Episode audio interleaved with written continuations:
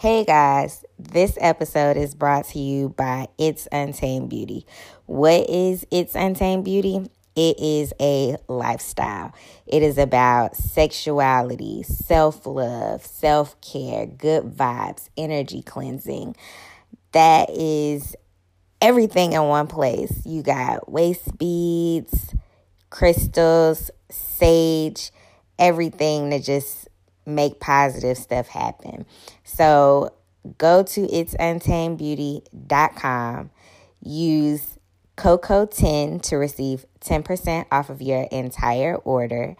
And I love my waist beads. I love being able to live in a positive space because I use my sage and crystals to, you know, manifest the things I want in my life. So go ahead, Coco10, it's untamedbeauty.com.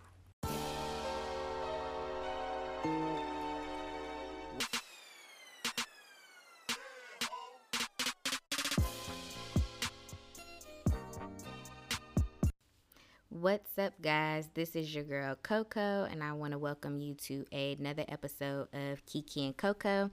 Um, if you are new to the show, thank you guys for tuning in and just give you a little information about what this show is about. I have my friends come on the show, and we kiki about whatever the topic of the episode is, and you know, just talk about life in general with an emphasis on relationships. So today I have with me, you know, Lala. That's one of my best friends. She's been on a few episodes or whatever. So she is back. Lala, you want to go ahead and say what's up? Hey guys. so um today we're gonna go ahead and kick off the episode with the drink with coco and if you all haven't noticed my favorite drink is Hennessy or my drink of choice is Hennessy. So today we doing Hennessy Sangria. The ingredients for it is, of course, Hennessy. So for this one, I made like a picture, but these ingredients don't make that much. It make maybe about four drinks. So as always, you know, my drinks are meant for a kiki session with your friends, whether you guy or girl hanging out with your people, you can have a drink. So I mix 12 and a half ounces of Hennessy, nine ounces of a dark red wine, or preferably a Cabernet Sauvignon, four ounces of mango juice, four ounces of cranberry juice, and honestly, I would probably make that um, eight ounces or a cup. So, a cup of mango juice and a cup of cranberry juice, because if you don't do it that way, it's gonna be so strong and then four ounces of peach schnapps. And then, of course, for garnishment, I put in some blackberries, some raspberries, and then a, a orange slice, and then, of course, an orange slice on the glass to actually give it a garnish. But and ice, you know, you want your drink to be cold. But uh, so we sitting here drinking it right now. So, Lala, what you think about it? This drink is nothing to play with. It's pretty strong. so, um, I would definitely say juice it down because um, if you got something else to do during the day, this is not a drink that you want to drink um, during brunch. Well, there you have it. But like I said, it will. It. I think it tastes good. I like it. So you know, y'all try it out. Let me know what y'all think you know, tag me if you make it, you know, take a picture of it and tag me in it. And we're going to move on into the word on the street. So, for the word on the street this week, um, so a few months back, or maybe I think in episode one, Lala and I talked about Gervonta Davis and how he kind of like yoked his baby mama up at the NBA All Star game. And, you know, it was definitely a crazy situation. You know, all these people around and you beating on your baby mama in front of all these people. And so domestic violence is definitely not what's up. But recently he did an interview and he said he talked to someone about the incident and maybe some anger management. But in the same in the same breath, was basically saying like, you know, I wasn't trying to hit her. It was it was just, you know, I just grabbed her by her shirt and I'm a professional boxer. So of course if I put my hands on anybody, it's they gonna be hurt. And to me, I feel like maybe his conversation with whoever he talked to didn't really resonate with him because I feel like those statements don't necessarily take responsibility for his actions. So I don't know. Gervonta irks my nerves. Like, first of all, nobody under five foot five is gonna come for me in that manner. Um, and he just he never said he was sorry. And it's like I feel like if you did that to her in public, ain't no telling what she got behind closed doors because like in that moment he went red. He saw rage. It was families, it was children. And you literally lost your cool, and even your bodyguards couldn't get you to stop. So I don't know who he talked to. I don't know what therapist that he's just paying underneath the table to get those community service hours. But I don't think that they're really addressing the issue that regardless if you beat her up or not, if you literally punched her or you smacked her, nobody deserves to have their hands put on them. And then I'm like, where's your publicist? Like your publicist really said, go live on Instagram and not take accountability and just make it seem like if I beat her, y'all would see it because I'm a boxer. You know how many women get beat up and they don't have bruises on their face? They can get hit to where it's hidden and they can cover it up. So regardless of we know you're a boxer, we know your hands are deadly and lethal. That's why I would expect you to be even more cautious when you are handling her, but I mean, I guess it's just little man syndrome.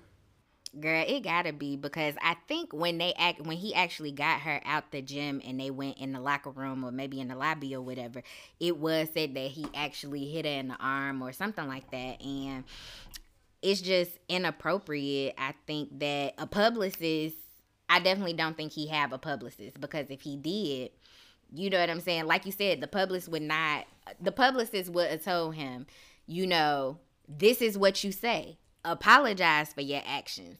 You saying that you speaking to somebody about your anger and anger management issues is just not enough. And then when I guess the interviewer asked, um, asked him, you know, do you think you have an anger management problem? And he said, nah, it was a little bit of anger, but you know, I don't got an anger management problem. I was just trying to get her up out of place she ain't had no business being.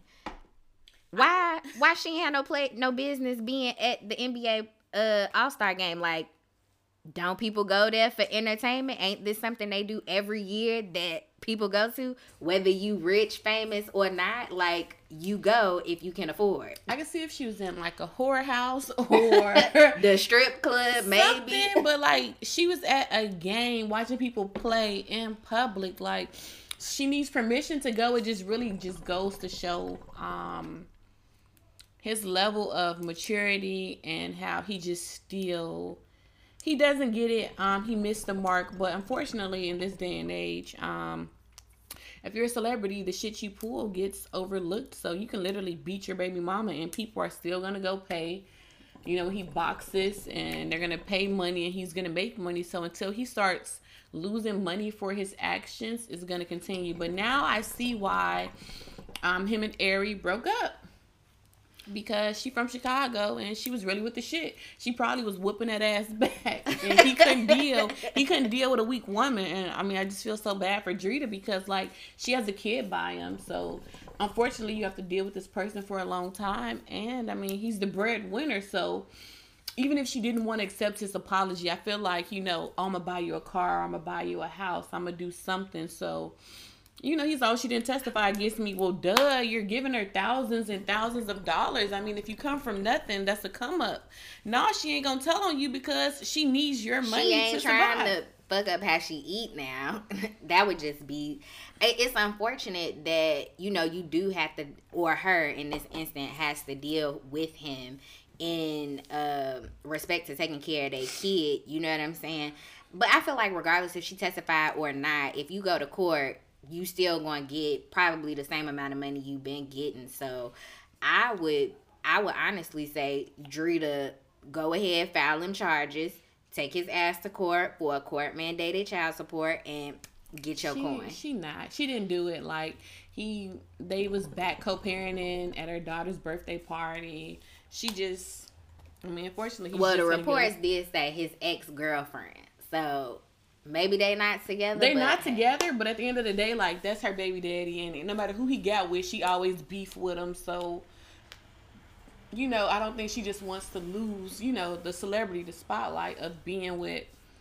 I mean, it's profitable to be Gervonta Davis's baby mama. This is true. Um, and I, I definitely think celebrities now need to take into account like everything you do is caught on camera. Everybody got a phone everywhere you go. So if they see you cutting up, they gonna record you. This ain't the Mike Tyson era where Mike Tyson was beating on Robin Givens or he pushed Naomi Campbell out a moving vehicle. Like this ain't them days where you can do shit and not get caught. Like you will get caught. Girl. I can't. Shit, even even the Karens is getting caught on camera, so you celebrities is not exempt. either way, Gervonta Davis, take responsibility for your actions. What you said was not good enough. Okay, yeah, you went to talk to somebody, but I don't think it resonated what you did. Like, you need to be more remorseful and make a public apology to your baby mama and Drita and to the public because you got people that want to support you. You know what I'm saying? Mike Vick went to prison for fighting dogs. like, come on. And that's another thing. Like, if he can go to jail for fighting dogs, like, you should go to jail for putting your hands on her. But that's neither here nor there. I am not the justice system. I am not the one that's gonna be punishing you for your actions, but you the one that gotta live with it. So do better. Period. Um, so you know, off of Gervonta Davis and his antics, everybody, Kim Kardashian, the Kardashian clan, you know they they wealthy they have kim's little ray j sex tape put them on the map you got kris jenner on the beat you know getting them coins making deals she basically turned that into you know generational wealth. Everybody can't do that. So um, if you guys haven't heard the kardashians are canceling their show on E Keeping Up with the Kardashian after 13 years. And I honestly feel like it's been longer than 13 years but that's just how much that family is in the limelight that you think it was longer. So in 2017 they signed a deal with E for 150 million dollars and now with them canceling the contract with um E, they are going to end the show. But that's not it for them. I think they are actually going to take their show to a streaming service like Netflix or something like that and have the possibility of making $300 million, which is double what the last contract they signed with E. And that ain't nothing but a testament to Kris Jenner and her management skills. So, um, I may not be a fan of the Kardashians, but you can't do nothing but appreciate the hustle. Like Kris Jenner did that. I don't know. I'm just not a.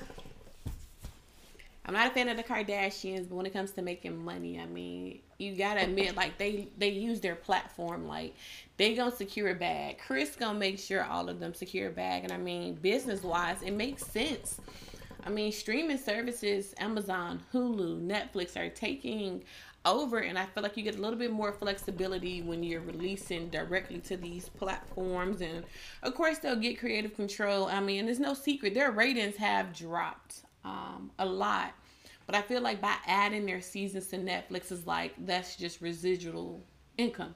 Mm-hmm. Royalties. Yeah, so it's like you really don't need E anymore because how often like you can't go back and see season one or season two.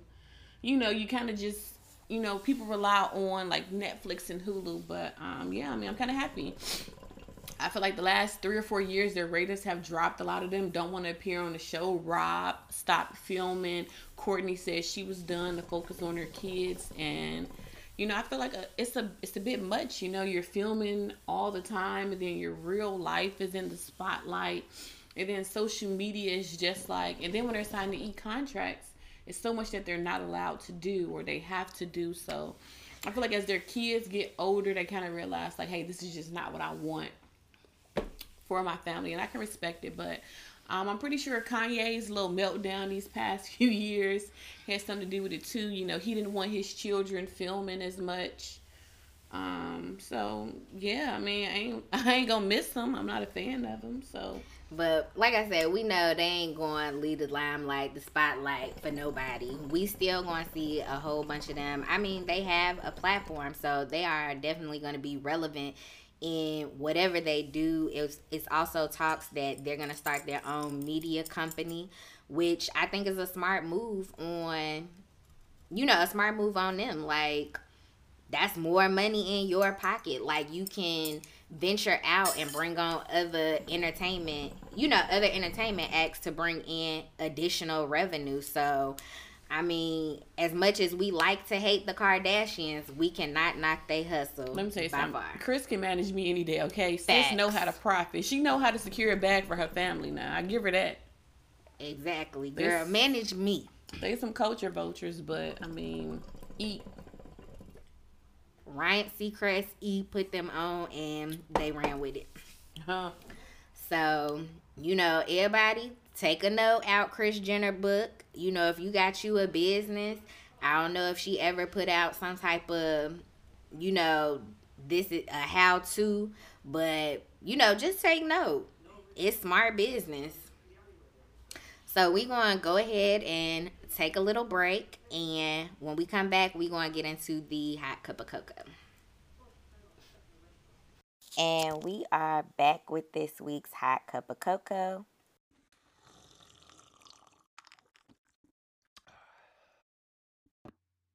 So, y'all know I am a TV head, and when I find a show that I like, you know, I'm gonna watch it and I'm just ready to get into it. And if I love it, I don't mind coming and talking about it on the show.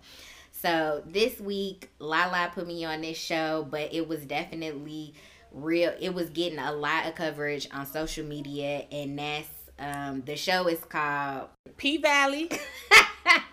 P Valley.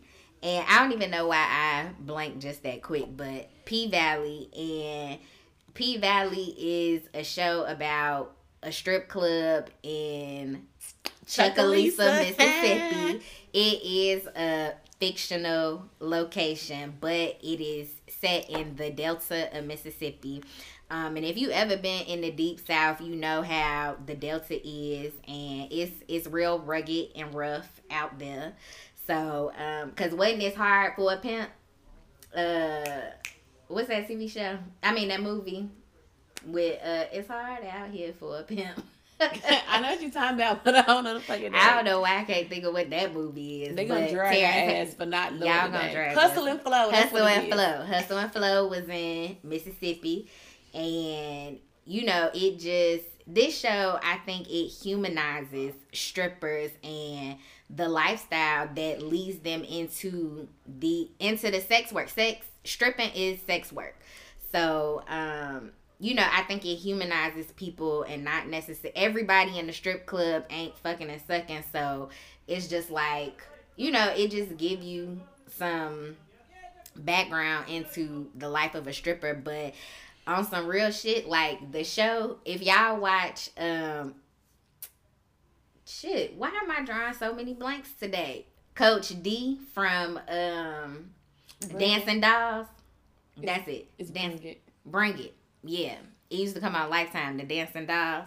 But it give me Coach D vibes, and I say Coach D vibes because Coach D used to strip back in the day, and she went to a HBCU, and then she eventually opened a dance studio. And so now I'm gonna introduce the main characters and why I say it give me Coach D vibes. But Mercedes is the main character of the show and she is a stripper. She is the premier dancer at the Pynk, which is the name of the strip club.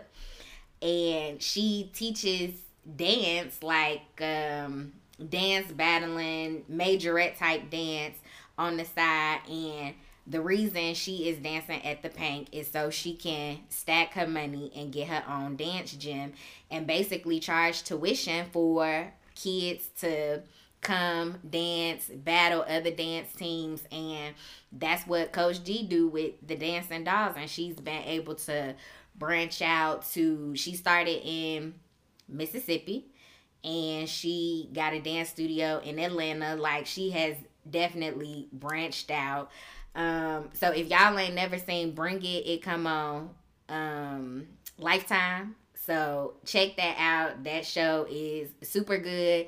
She, Coach D, like she may be an older individual, maybe late 30s, early 40s, but she can still get it in. And so Mercedes' character is just that, like, she is that bitch. What you think about Mercedes? I don't know. I love Mercedes. Like Mercedes to me is, I mean, she is the old head in the strip club. You know, she's the one telling the young girls, you know, stack your motherfucking paper.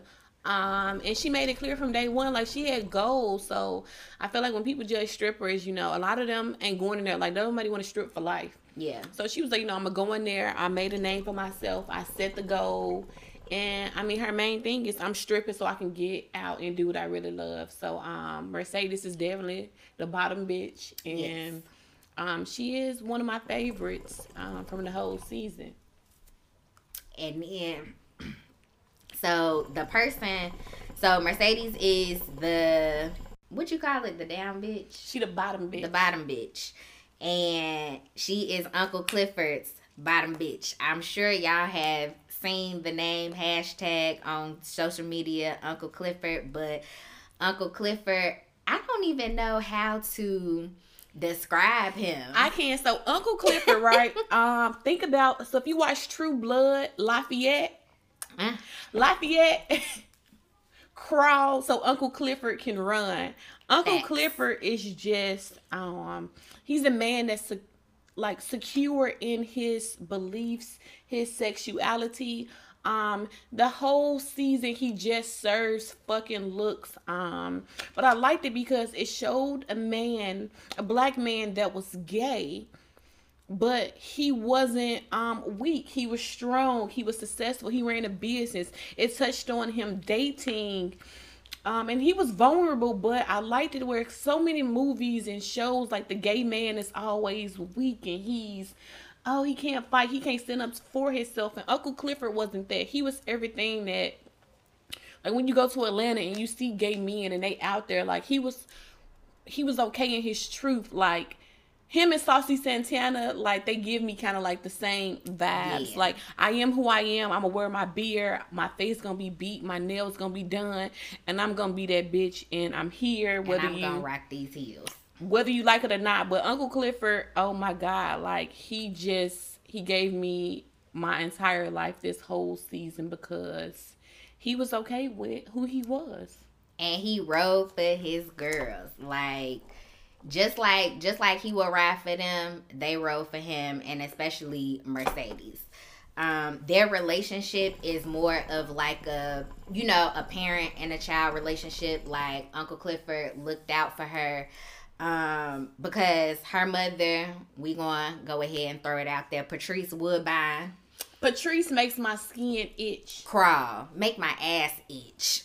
That's how bad Patrice Woodbine is. Like she is a Bible toting, cussing saint.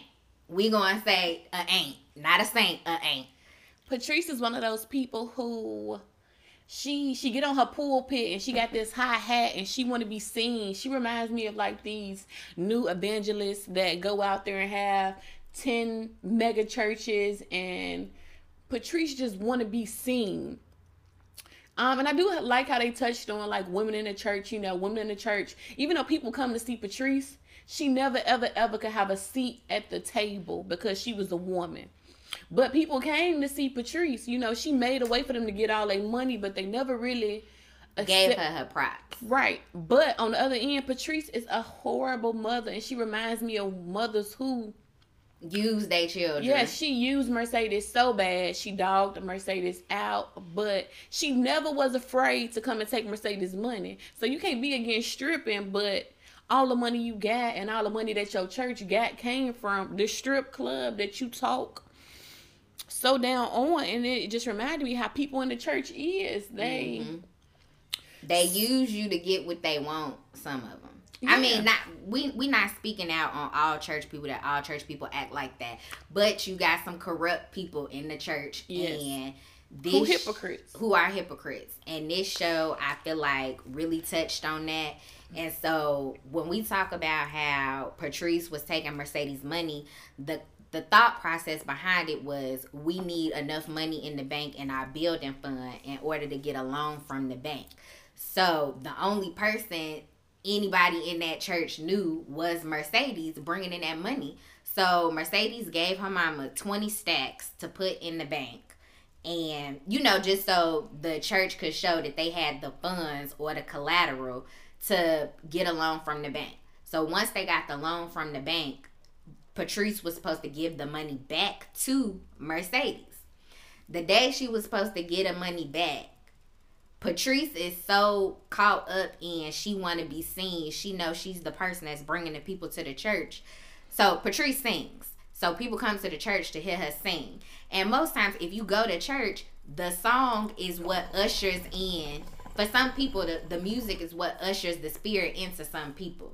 So she feels that okay i'm bringing these people in i got a testimony i want the church to hear my testimony i want to preach but the pastor is like, you a woman. You not gonna get on my pulpit regardless if I'm here or not. You not getting on this pulpit to do nothing but sing. So when they got the money from the bank, when the loan got approved, Mercedes is calling her mama like, I need my money because she found the location for the gym. And the person is like, this is a hot spot. So you need to jump on this. And I need the down payment $20,000 tomorrow. Patrice hitting up her money. Her mama like, I need my money. Mama ain't responding.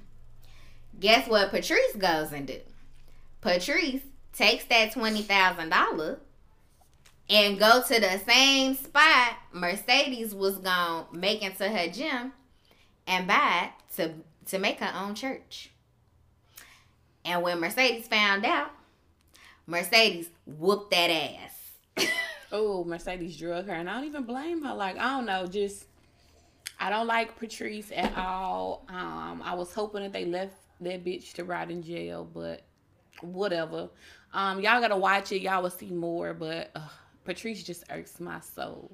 Like she's she's just horrible, and honestly, I tell I tell people all the time I do not believe in domestic violence, but there are probably two instances where all that morality shit go out the window. You you mess with my money and you mess with my health. And in them two instances, I feel like I have the right to whoop your ass. And so I was okay with her beating her mama up. Look, don't play with my money. I don't give a fuck if it was five dollars or fifty dollars. Like, now I'm not that bad, but twenty thousand dollars. It's principle.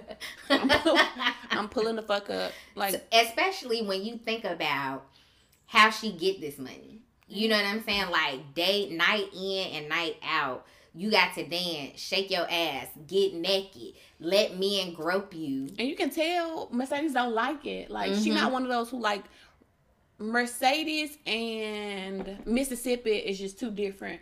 Mercedes is the OG, you know. She just stacking it. She really into mentoring these girls, and she like, I'm just tired of the pole. Like, you know, I want to be an example, and you know, like I would be upset too. I'm out here shaking, twerking, doing shit that I don't like, and you gonna steal from me? Not every, every time I see Miss Patrice, it's on site. On site. And period. Miss Patrice, could get ass beat any day. like I'ma beat you because you stole Mercedes money, and I'ma beat you because you a horrible mother. Like I know for me, my mother, uh, Rena. One day I'ma have Rena on the show so y'all can hear how how much Rena cuts up, baby. But Rena, like Rena, I I will tell you, I don't agree with a lot of stuff that Rena do but I know Rena ride for me. You know what I'm saying? Like, I know if my mama got it, I got it. So to see a mother take from her child and have no remorse about it is just like I don't care what the relationship is. You did not respect me. So because you don't respect me, I'm gonna whoop your ass. and then Lala brought up um Keyshawn or Miss Mississippi. Hey. You wanna play the song? That's my girl. Y'all need to download this soundtrack. I ride to work every day with it. Ah, crooked letter, crooked letter, ah, crooked letter, crooked letter, ah, humpback, humpback, ah, hey. Hey! I'm telling y'all, if y'all ride to work to this, I promise you, I be going through that gate on base, happy as hell. Miss Mississippi, oh my god, like I loved her up until the final episode. Um, but I'm gonna give y'all the breakdown on Mississippi. So Mississippi, um, she's black. Um, she's dating um a white guy and he's abusive. Um, and she has a baby. She has babies. Yes, but um through the season you only see one, um the newborn, and you know she brings the baby to the Pynk, and everybody. It's kind of like a family environment. They help her watch the baby, and you know they help her um deal with you know being abusive, um, you know, try to help her to leave the situation. But um, Miss um, Mississippi, um, you can tell like she's pretty young. But she's um, a really pretty girl and insecure. Yeah, so she's really big on like social media. I mean, um, ever since Lil Murda came into the picture, you know, and Mercedes was supposed to retire, um, she became the bottom bitch of the Pynk. People was coming to see her, her pose skills. She's really, really beautiful, but you know, she's just in this abusive relationship. But um, we're gonna talk about it later. One of my favorite scenes with her, but like um, even though she's going through abuse, she still speaks life into people. She still encourages people. Um, she's really sweet. So Miss Mississippi um, is definitely um, one of my favorites. Definitely one of my favorites. Not my ultimate favorite, but she is close to being one of my favorites. But the bitch can the pole, baby. She don't play no games. None. And so. Uh, Miss Mississippi or Keyshawn is her real name. Mississippi Miss Mississippi is her stage name. But she, like Lala said, is a really pretty girl. She can dance her ass off, but she's really insecure. She's in this abusive relationship. And speaking of Lil Murda, Lil Murda is a local rapper. And you know, it, every everywhere got a local rapper that's like, I'm trying to get on. But you know, in our culture, it's either the gays will put your music on the map or the strip club will put your music on the map. And so initially, he wanted his song he wanted Mercedes to dance to his song on her last night. And she like, I ain't dancing to that. So of course he goes to Uncle Clifford and he's like, Yo, I need you to get Mercedes to play my song while she dancing. He like he listened to the song and he was like, Ain't nobody gonna dance to this shit. Like, you need to get something that she gonna wanna dance to, that people gonna wanna dance to. You know what I'm saying? So he told him get with the DJ in the club to probably come up with some beats or whatever that would give his music some umph. So of course he go back to the drawing board and he come up with a song and the night that Mercedes was supposed like he kind of jammed his song into the mix. Like he went to the DJ that night and was like, play this song when Mercedes dancing. He the DJ like, man, no, like you can't do that. And he like, just play it, just play it. You know what I'm saying? But the night Mercedes was supposed to dance on her last night, um, she ended up not showing up because she went to go meet a mama and they got into it and got arrested. But so to fill the void of Mercedes not being there, because everybody came to see Mercedes dance and Mercedes wasn't there. So Uncle Clifford like, who gonna take her spot? Nobody wanted to do it, and finally, Mississippi got the gumption to just be like, yeah, I'ma do this. You know what I'm saying? So she got out there, she showed her ass off and was like, that song played.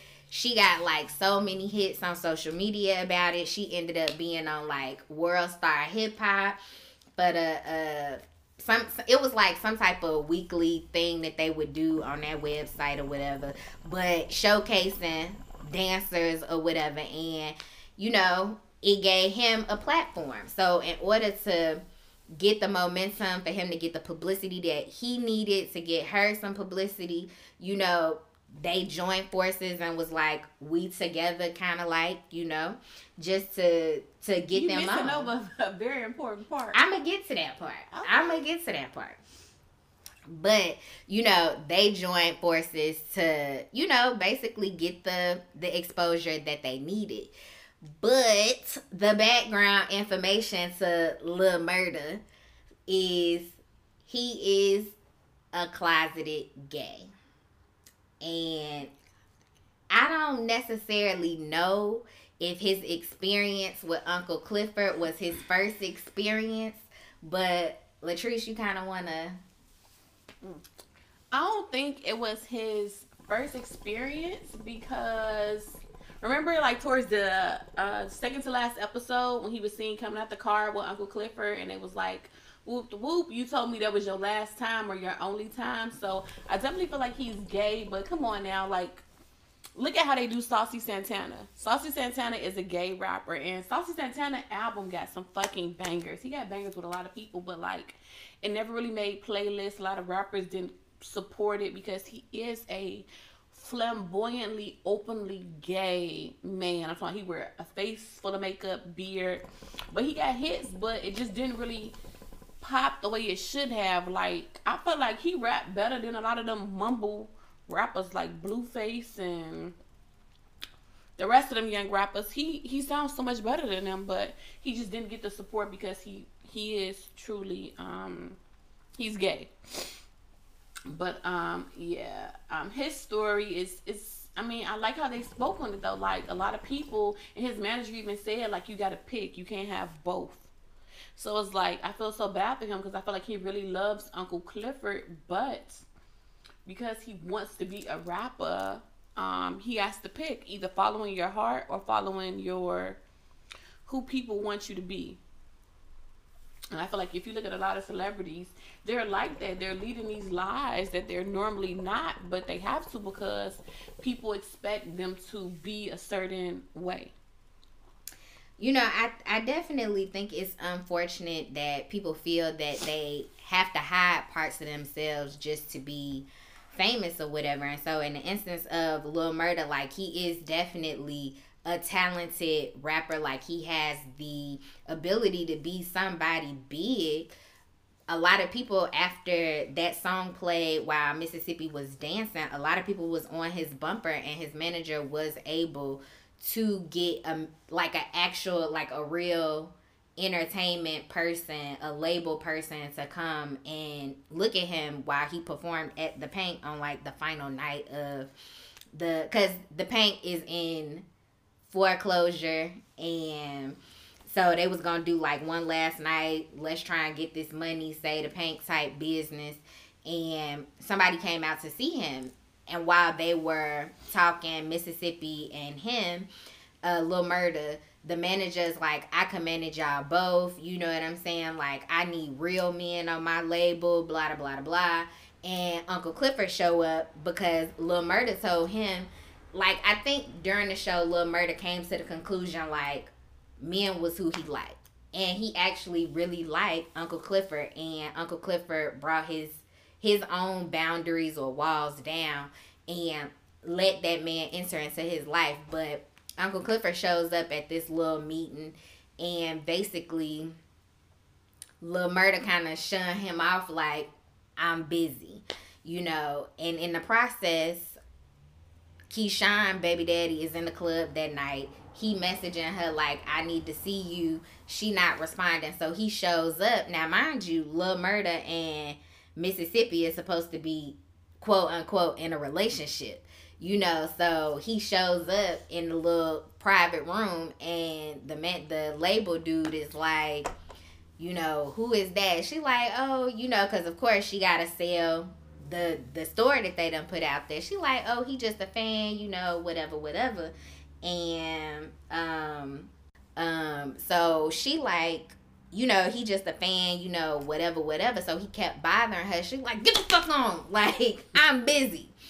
So um that brings in Diamond. Champagne Papi. Which is the Drake look-alike, but to me, he looks so much better than Drake. I think Drake per his person Drake's personality to me is just lame and sometimes that personality crosses over into like how you look.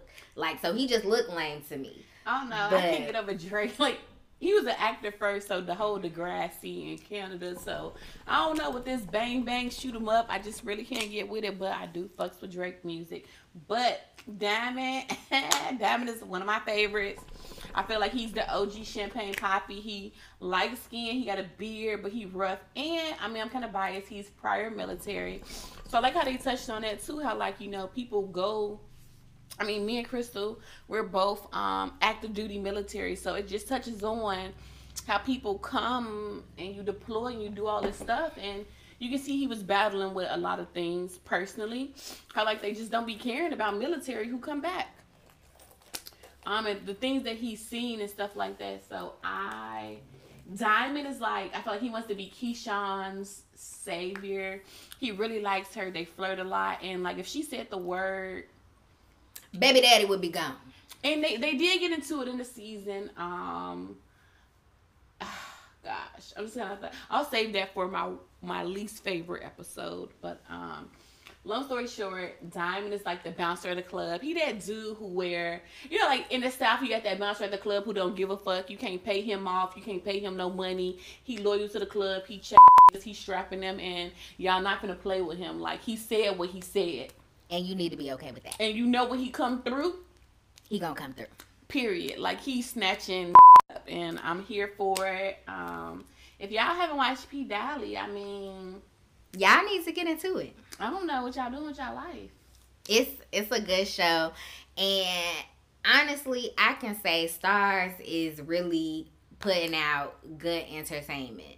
And I feel like, you know, a lot of people may be like, oh, it's stereotypical, you know, whatever. But at the end of the day, um, entertainment imitates real life. This is stuff that's going on in real life. And it just puts it on display. And I think it's more, com- more so coming from, bless you, Thank it's you. more so coming from, you know, not we trying to exploit it, but we want to put the information out there that this is happening you know so sorry y'all this drink is really hitting and now i'm hungry and we've been smoking shisha so yeah we trying to order food but keep it discreet but crystal orders all types of wrong so and i don't want to share my food when it comes so i need her order to be right who next though after is autumn next autumn night autumn night so autumn night is um she's one of my favorites um, because she reminds me so much of me. Um, she's really guarded. She's really to herself, and like nobody really knows her story unless it's people close to her. But long story short, it looks like Autumn was affected by the floods, and um, she was in an abusive relationship. And long story short, she just went to escape. Um, her daughter ended up drowning as she tried to escape a man that was abusing her. So she found the Pynk to start a new life. And upon starting this new life, you know, she chose the name. She went to amateur night. And I mean, if you're from the South, you know, every motherfucking week they hold an amateur night and bitches come and they they do their thing. But Autumn was really like nice. I mean, she's light skinned, she got a nice body, and they fucked with her heavy. So she um got this alias of Haley. And no, um, her real name is Haley. Haley. What's her alias? Mm. I, I forgot, yeah, but um, she she's the main part of this, and um, she is a big stripper. Um, but I I really liked her and how the dynamics with all the girls kind of um, mixed together. So Autumn is definitely um, one of my favorites, and she's not like a stripper. Like she's actually, you know, she had like a really nice job, but she was able it, it was able to show people how like hey she was facing some rough shit. She went to the Pynk. She did what she needed to do. So she can just get to her um end goal so i fucks with autumn heavy because my girl was resourceful she, she used, used, what she got to get what she wanted. Eh, make that money, honey. Don't let the money make you. always, always. But you know, Autumn was very like meek and just quiet. So of course, her and Mercedes didn't necessarily initially. They did not, you know, mesh well. You gonna cut this order out?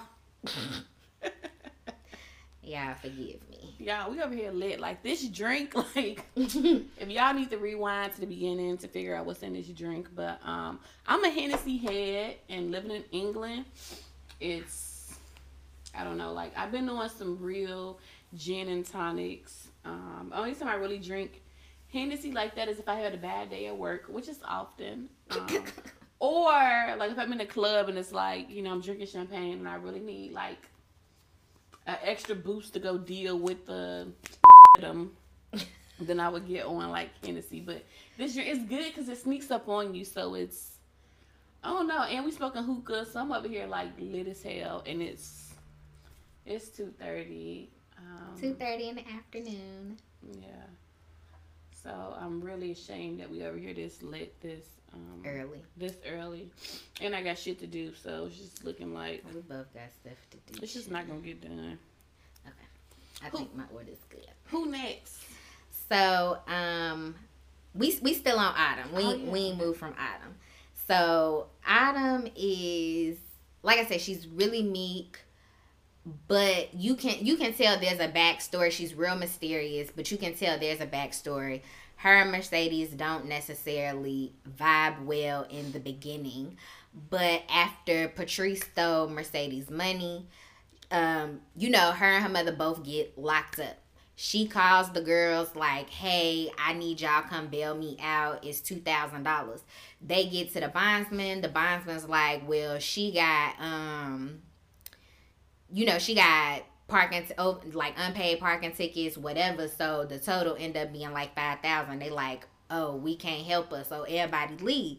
But when it all come down to it the person that come bail her out her least favorite person.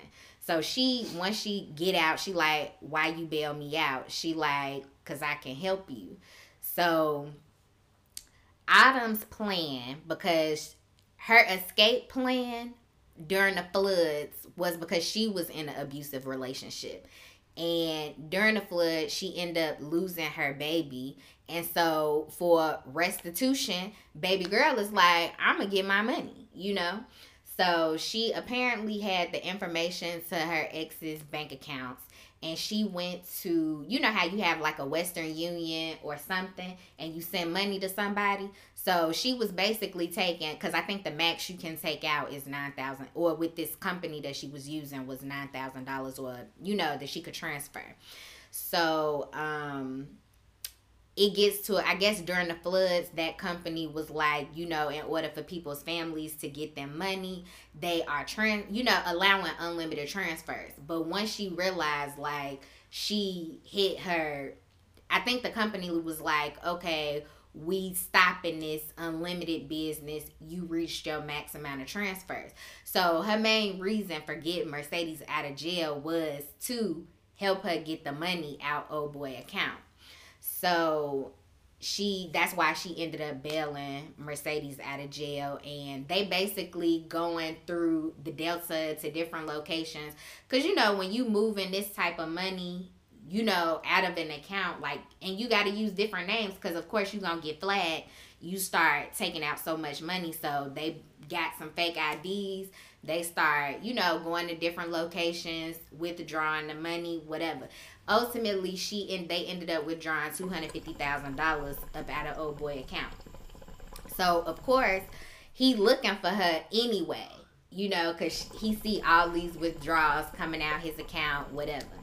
So the hood, the ex is looking for her. He goes to the, cause I guess her first withdrawal was actually in Chucalissa. So he goes to the Chucalissa police like, I'm looking for my wife, you know, whatever, whatever. So the police is like, give us a picture. We'll put put up a, you know, find this person type of poster around town. So um, this guy lives across the street from Mercedes. You can tell that they both like each other, but you know, Mercedes is like, I'm not I'm not dating right now. I'm about this, you know, I'm about my business. This dude is off, you know, out from jail, whatever. So while he's out and about, he sees this poster, this person, I guess he grabs it. On the last night of the Pynk, he sends this little kid to the club looking for Mercedes, give her the picture, because of course, don't nobody know what Autumn Night real name is. Mm-mm. So he give her this picture, and she like, what What is this? You know, but I guess she kind of put two and two together. So while she's out, you know, walking the club or whatever, this man, you know, she Cause she one of those people she can spot a person with money. So she like, oh, he got money. I'm trying to get this money. So she goes over to him and she's trying to dance. He like, nah, I'm looking for a certain someone. So you know, at this point, Mercedes and Autumn Night is like aces. So she goes and gets Autumn, and when Autumn see him, you know, she kind of frees up because the ex done found her. So they go into this special room, and he, you know, they talking like, "I need Baby, this money." that's the champagne room. That's all the the daddies with dollars go. So they in the champagne room, and he's like, "Where's my money?" So basically, in a nutshell, it really sounds like he don't he want her, but he really want his money first, and then he'll take her. You know, so when Mercedes Mercedes gets this picture, because she gets the poster after they go off into the champagne room. So when she gets this picture, she put two and two together like that's this man is her ex apparently. I need to go save her. So she goes into the, you know, she goes, she go get some bottles or whatever. She like, oh, these bottles is included in the room, and you get a two for one up in here tonight. You know what I'm saying? So, that you know, this is the kind of like the plan to get her out the room. So somehow it comes out that he is who he is and he like i want my money get me my money so autumn is like okay I, all the money is here i'm gonna get you your money you know whatever so he like i'm gonna let you leave but she gotta stay so he basically holding a because I think it was a a gun. Mm-hmm. He holding a gun to Mercedes, like if you don't come back with my money, she gone. So of course first response is like, I'm about to get the fuck up out of here. like, fuck everybody. So she put on her clothes, she hop in the car, like, I'm out of here. But then her conscience kick in and she like, nah, I gotta save my girl. So she gets all the money. She goes back to the room and she like, you know, here's all the money. It's all here. Diamond, all of this is being caught on video. So, cause you know they got cameras in this room. So, because honestly, of course, ain't no sex supposed to be exchanged in the club. So, if anything inappropriate happens, you know, it can be viewed and somebody can come in and stop it. So, during this whole exchange, this whole situation, it's been noticed that some shady shit is going on in this room, but nobody is available to get to the room and save them. So finally, Uncle Clifford sees what's going on. He he gets to this room and in the end, somebody gets shot. So, of course, outside of Mercedes, nobody knows about this money. The Pynk is in the process of getting, like, the mayor somehow took it from foreclosed status to like it's up for auction and if you ain't got the money right here and now at the auction you not gonna get this location you can't get this property but the underlying thing with this property is that you're going to they trying to bring a casino. And if y'all know in that area like the Biloxi, Mississippi area or whatever, like it's casino land. You Y'all, know what I'm saying? Casino is life. I graduated from I did my last two years in Natchez, Mississippi, and baby, when I tell y'all the casino was life, I mean so many jobs was brought into the area, but like people relied on that money because people would travel from all over Mississippi to come down there and and work. Yeah, work. You gamble. You and the buffets be on point. Baby, that crab, crab legs. I'm telling y'all, like coming from Chicago down there, it was just a different um experience. But Chucalissa reminds me of Natchez, but like we just didn't have a strip club. So hell yeah, the casino was big money. So the developer is bidding on this location because everybody is thinking, don't nobody got no money but this developer, you know, to get this location. So the max the developer was able to bid on this location was like two hundred thousand dollars. So, you know, he start they start the bidding off low, whatever. So then Autumn, so like I said, somebody gets shot up in this champagne room. And I'm like, uh, who gets shot? So, cause Mercedes ain't seen yet. We see Uncle Clifford at the at the auction. But then, so it's just like, oh, did Mercedes or Autumn get killed? You know, whatever. So Autumn shows up in all white. The savior in white. So if y'all ever watch Scandal, y'all know Olivia Pope's thing was the white hat. And, you know, just dressed real sophisticated, nice like. That's how Autumn showed up with the white cape on. You know what I'm saying? She like, I'm here to say today. So they bid and he like, 200 is the max I can go. The mayor is like, you need to bid, bid, bid, because part of his campaign was, I'm about to bring jobs to our city. I'm about, you know, to our town. I'm about to, you know, get us out of our economic crisis, you know, whatever. So he's like really pushing this developer to to get this this land. So at the end of the day, she went up. She went up to two fifty, and the developer, low key, the developer and Autumn had a thing. So he had two things conflicting. One, he didn't have authorization to bid over the two hundred thousand, but then also, you know, of course, he got feelings for Autumn, so he low key let her take it and was just like he'll just deal with the backlash at the end of the situation. So, um, she ended up buying the Pynk. so they got to keep the strip club. Apparently, the casino did not happen. And, you know, next season, we'll see how Autumn and Uncle Clifford work. Because she like, you work for me now. Mm. she said, yeah, I owed you a favor. Now you owe me. Hmm. Thanks. So, if I had to say what my favorite episode was, I think for me, it would just have to be the episode where Patrice and her mama get into it because you could just tell Patrice was on some other stuff. And I think it would, like, to me, it's just one of those things like, yeah, you my mother, but at the end of the day, like, you need to respect me. And I think kids always have some type of undying loyalty for their parent. You know what I'm saying? And then just in this instance, it's just like, you did me wrong for the last time. Like I apparently I really needed to show you like you're not the you're not about to play with me. So to me that'd be my favorite episode um because it just shows like regardless of who you are to me you can still get it so that was my favorite episode. What was yours, Lala? Um, my favorite episode was um, I believe it was the one right before the last. Um, when Mississippi and Lil Murda, uh, she was hyping him up to go on stage.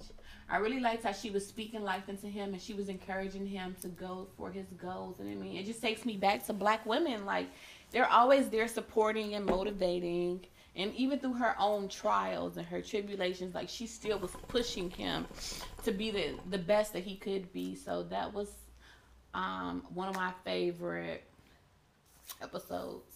Yeah i think that was my my favorite. Because so much had happened in that episode too. It was just the cliffhangers was sending me but i feel like a lot of people kind of came into their own in that um in that one episode, you know, overcoming their fears and just going forward, just trying to have like a better life.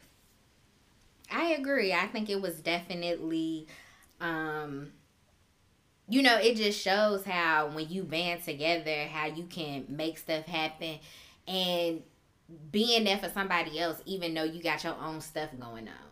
You know, I think we all get caught up in like, well, I got this going on, I got this going on, I can't be no saver hoe today, you know, whatever. But you know, when it's all said and done, I think we all have a conscience and it, a conscience, and it's just like, I gotta help this person, regardless of if I want to or not.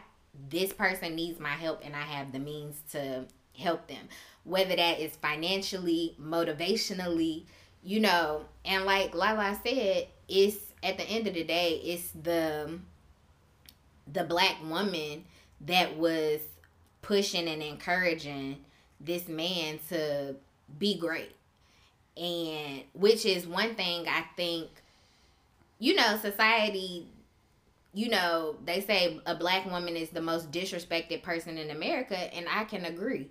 Like sometimes black women don't get the credit that they deserve. And so this was just showing you, you know, in a strip club, everybody needs encouragement. Everybody ain't out here just looking to to get like of course the goal is to get the money. Like this is how i support myself. But at the end of the day i'm better than this this strip life. You know it's something out something else out there for me and i'm trying to get to it. So i think you know in our in pop culture strip stripping is like the the champagne life you know, you see all this money getting thrown at these women. You know, people like Blac Chyna, you see how they done came up, you know, up out the strip club. And it it can be an envious lifestyle, but in the same token, you just never know what somebody got going on behind closed doors. And I think this show just sheds light on that.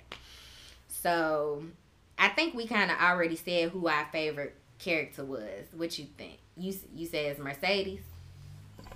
Oh gosh. Um damn, that's so hard. I think overall my favorite character would have to be Uncle Clifford and then second would have to just be Mississippi. Up until the last episode I was really fucking with her heavy. Mhm. So I'm not going to give y'all the last episode. Y'all got part of it, but y'all didn't get I didn't give y'all the whole part. So that just means y'all really need to go and watch this show. Like if what we was talking about like pulled you in, like go get it, watch it. You know what I'm saying? So, um, but I think I mentioned my favorite character, of course, was Mercedes. I feel like she is a strong woman not only trying to get herself up out of her current situation, which is being a stripper, but encouraging other people to be better than a stripper and not to look down on stripping. But like Lala said, stripping ain't something you can do for the rest of your life. And so I think it's important, especially with the type of money that they they can pull in, is just use your resources to get you where you need to be. Um, which is you know how I feel about my current job. You know what I'm saying? It wasn't necessarily my ideal job or career, but I feel like it's setting me up to do certain things or other things in my life, like funding my business on the side or giving me work experience or knowledge that I might not have gotten if I didn't work where I work. So, you know, just using what you got to get what you want. So, Ow, you know, it's not a plug, but it's a plug. Um, if you're looking for waist beads, sage and crystals, it's untamedbeauty.com. But yeah, I mean, I don't know. I just like it because it was a true portrayal of this is the life and people say like oh it's just bad things but this is real life there are people who rely on sex work to get their jobs to make their bills to pay money um take care of their family yeah and i feel like only in America do they make a, a frown about it because when I go to Amsterdam, you know, sex work is it's it's a job. It's legal. You know, mm-hmm. they it's a job. And I think that's one thing I like about it. It just showed that, you know, everybody's life is different. Everybody is not after the same thing. And y'all judging women and y'all don't even know half of them women don't even be fucking. They come in there, they dance, they get their money, and they fucking go. No, it's not the best line of work, but for some people, it's work. Mm-hmm. There's art in pole dancing, you know, like you just don't go and you jump on the pole. Like there's it's gymnastics, there's strength in that. So upper body strength that I ain't got. so I fucks with it. I mean, I just like it because it's a gritty and it's a true tale, and all of the producers for uh, this season were women. And um, I like it. Like they just portrayed a story of women and men grinding and making their money and being true to themselves. And I mean, I love our stories, especially when it's told by people that look like us. Mm-hmm. And I mean, you can't help but to to fuck with it. It's not they're not gla- they're not glamorizing stripping. A lot of them don't want to be there, you know, but they showing like like a lot of them was using the money that they was getting to put themselves through school, nursing school, college you know, Mercedes was using her money to get her dance school up for ch- for young girls. You know what I'm saying? So remember when Uncle Clifford, um, he was getting on the secretary, and he was like, "She used to be my bottom bitch," you know, mm-hmm. and she mm-hmm. was working for the mayor. It just showed how they was just using stripping as a stepping stone places, to get yeah. to where they going. I mean, if you can't respect that, no matter what you believe, you can't respect women grinding and making money to make their dreams come true. Then I mean, I guess you a hater. Hater. So, you know, go ahead, check the episode out. I think we already kind of gave a couple final words. So, and Lala has already kind of put a little shameless plug in for her waist beads business, like she wasn't gonna get the opportunity. So, if you want to go ahead and talk about your waist beads, go ahead, girl. well, since you mentioned it. Um, so yeah, so um, the military has afforded me so many um, opportunities and classes. But um, in January of this year, I started my own business. Um, I think I talked about it on like one of the first. Was I your first? I was her you first was guest. First guest. um, but yes, my business has grown um like crazy. So it's it's untamebeauty.com. I sell waist beads, sage, and crystals. I'm beginning in a new year. I'm gonna kind of take a step back from crystals and it would just be really just sage um, and waist beads but i'm black owned um, all my business um, i get my waist beads from nigeria and ghana um, i've been able to put from the business that i made like my counterparts in africa have been able to buy more storefronts to um, expand their business so I'm really um, excited about that. So um, take a look, refer a friend. Um, I'm also offering wholesale now. So if there's anybody who's interested in starting their business, get at me. Um, but I would say just go for it at this point. Um, I was so scared to start my business. Like I'll never forget. I launched my business January 19th, and me and Crystal had just left like lunch um, in town, and it was just so random. But um, that month I did like 2K. And every month since then, I've been doing between like 4 and 5K a month. And during the pandemic. So don't be afraid. Um, just get up there and start. I mean, even Crystal, she started her podcast and she's been doing crazy, crazy, crazy numbers. So go ahead and just. I feel like this year, if 2020 ain't taught you nothing, it's just go for it. Take a risk, take a chance.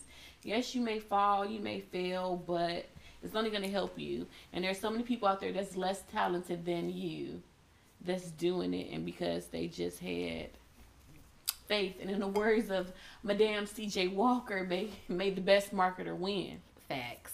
Period. So I will say, um, you know, starting a podcast is not the easiest. I mean, it's fun. I enjoy it. I am love. I love it you know, I'm appreciative that I was, because a lot of this, you know, I'm not making money off of this. So I am spending and putting a lot of money into this. Um, as far as just equipment, you know, paying monthly fees to have a website or, you know, paying for somebody to put all my links into one place or paying for, you know, advertisement. You know what I'm saying? Like this is all stuff that I'm funding myself, but I enjoy it. It's my it's a labor of love for me and so I definitely say get out there if you want to start a business, you know, do it. And one of the things that I have realized and I listen I listen to a lot of podcasts and so I know I've talked about Insecure on this show. And if you know Yvonne Orji, she has a podcast and it's called um, her, Yvonne Orji, and Luvvie.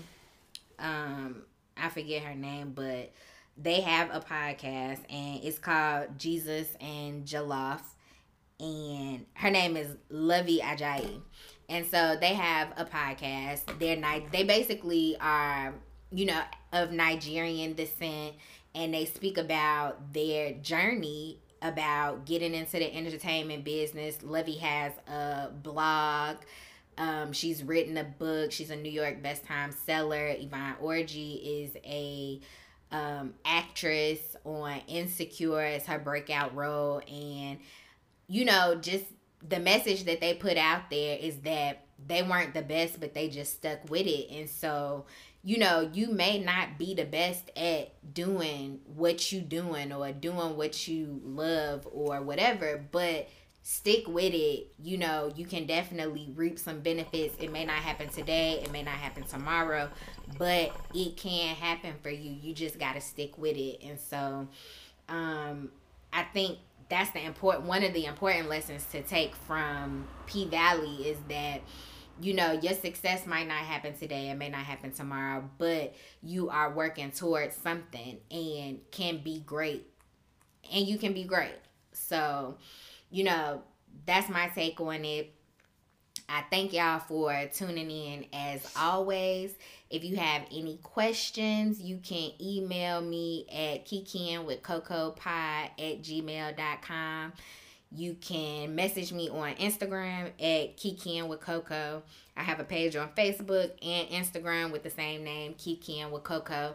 I have my I'm Black 25 8 t-shirts. So go on the website, kikianwithcoco podcast.com. Get you a t-shirt. I'm also about to drop some more t-shirts in different colors with the I'm Black 25 8. So stay tuned for that. And as always, I appreciate you guys' support and thank y'all for tuning in. So bye. Ciao.